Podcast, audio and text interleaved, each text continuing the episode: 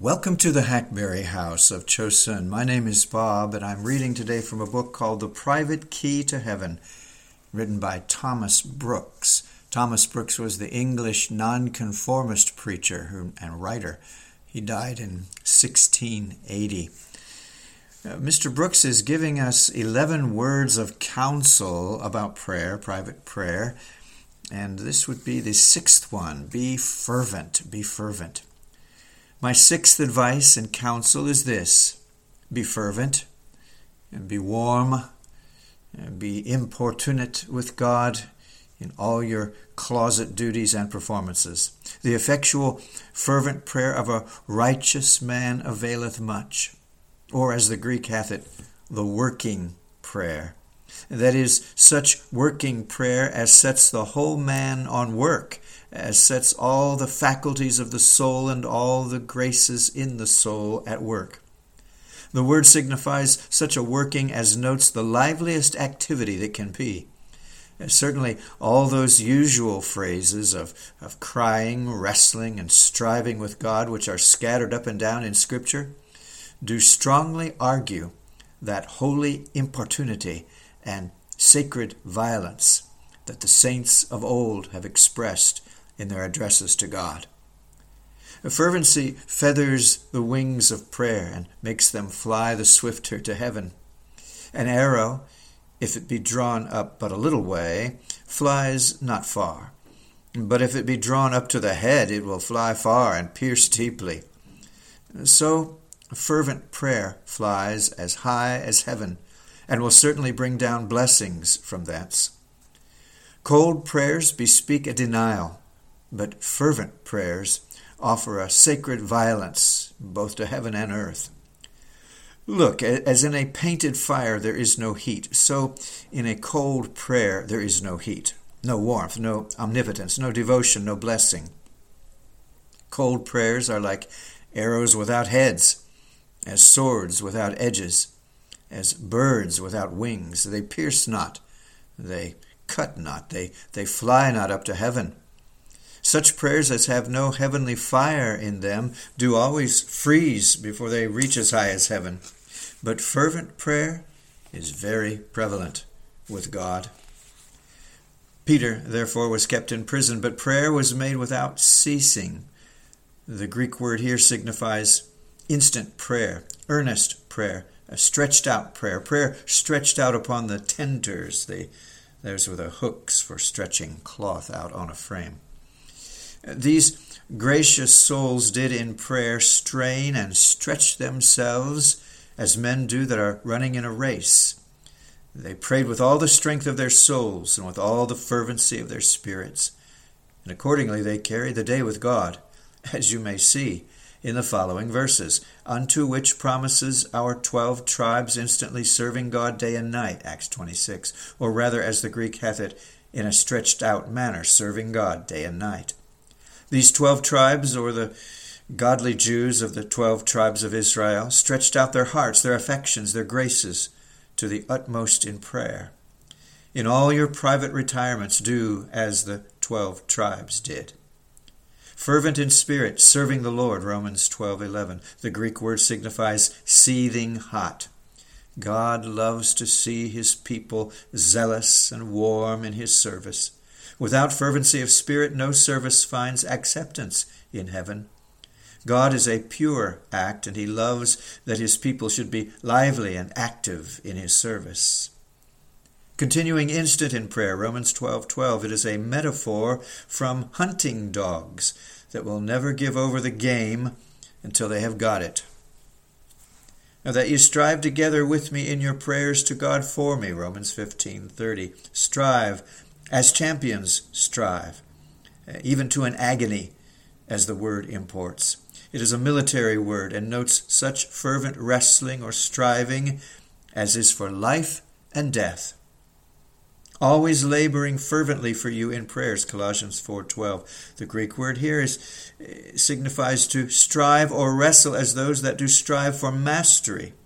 It notes the vehemence and fervor of Epaphras' prayer for the Colossians. Look, as the wrestlers do bend and writhe and stretch and strain every joint of their bodies that they may be victorious, so Epaphras did bend and writhe and stretch and strain every joint of his soul, if I may so speak, that he might be victorious with God upon the Colossians' account. And so when Jacob was with God alone, ah, how earnest and fervent was he in his wrestlings with God. He wrestles and weeps and weeps and wrestles. He, he tugs hard with God. He holds his hold.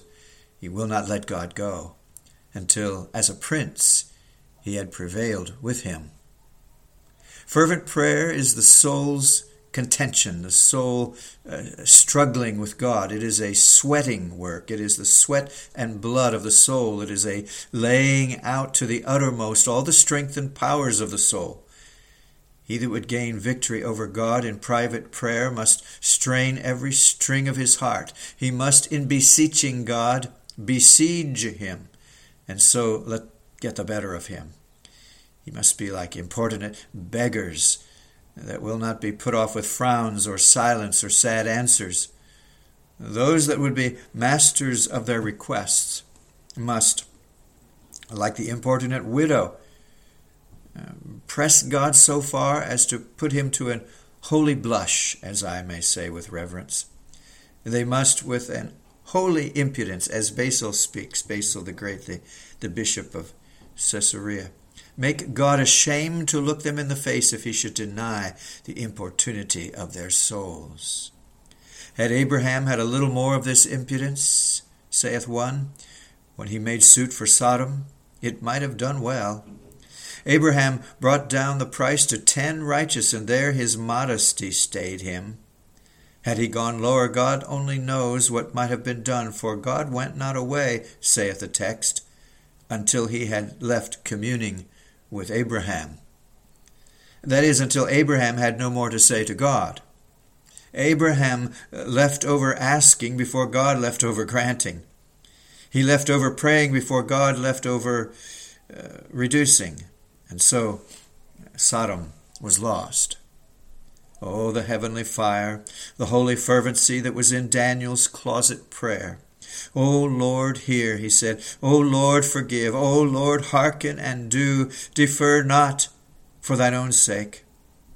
Look, as there be two kinds of antidotes against poison, hot and cold, so there are two kinds of antidotes against all the troubles of this life fervent prayers and holy patience, the one hot, the other cold, the one quickening, the other quenching.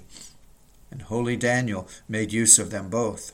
Fervency to prayers as the fire was to the spices in the censer, or as wings to the bird, or as oil to the wheels, and this Daniel found by experience. God looks not for any uh, James with uh, horny or calloused knees through assiduity, assiduity, that is, constancy of prayer, nor for any Bartholomew with a century of prayers, a hundred of them for the morning, and as many for the evening, but for fervency of spirit in prayer, which alone carries all with God. Feeble prayers, like weak pangs, go over and never bring a mercy to the birth. Cold prayers are stillborn children, in whom the Father of spirits can take no pleasure. Uh, look, as a painted man is no man, and as painted fire is no fire, so a cold prayer is no prayer. Such prayers never win upon the heart of God that do not first warm our own hearts. As a body without a soul, much wood without a fire, a bullet in a gun without powder, so are all prayers without fervency of spirit. Luther terms prayer the gun or cannon of uh, Christians or the Christian's gunshot. The hottest springs uh, send forth their waters by ebullitions, is the word he uses, that is, boiling or bubbling. Cold prayers make a smoke, a smother in the eyes of God. Lazy prayers never procure noble answers. Lazy beggars may starve for all their begging. Such as have a male in their flock and offer to the Lord a female, such as offer to the Lord the torn and the lame and the sick, such as turn off God with their cold, lazy, sleepy, and formal devotions, are condemned, cast, cursed by God. Malachi 1. David compares his prayers to incense, and no incense was offered without fire.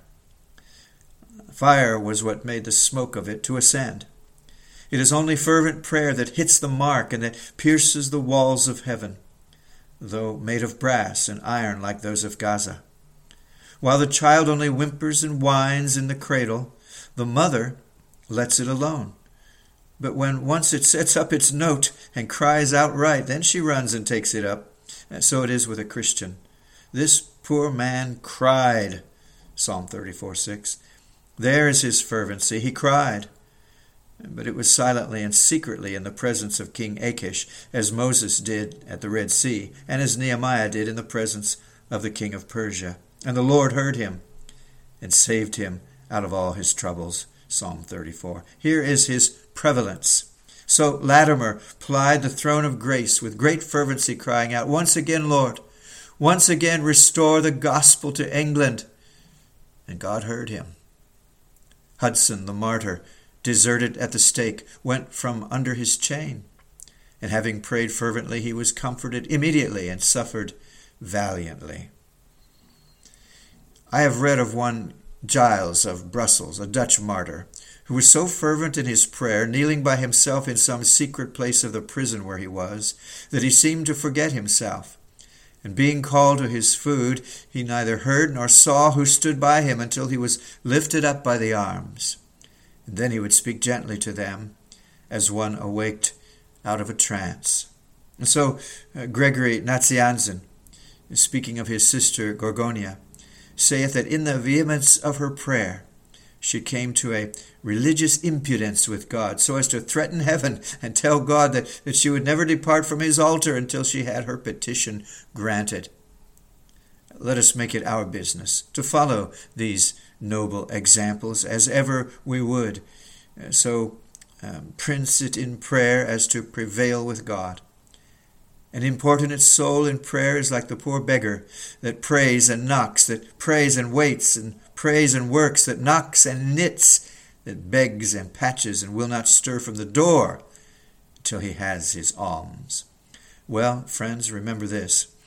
God respects no more lukewarm prayers than he doth lukewarm persons. And they are such that he hath threatened to spew out of his mouth.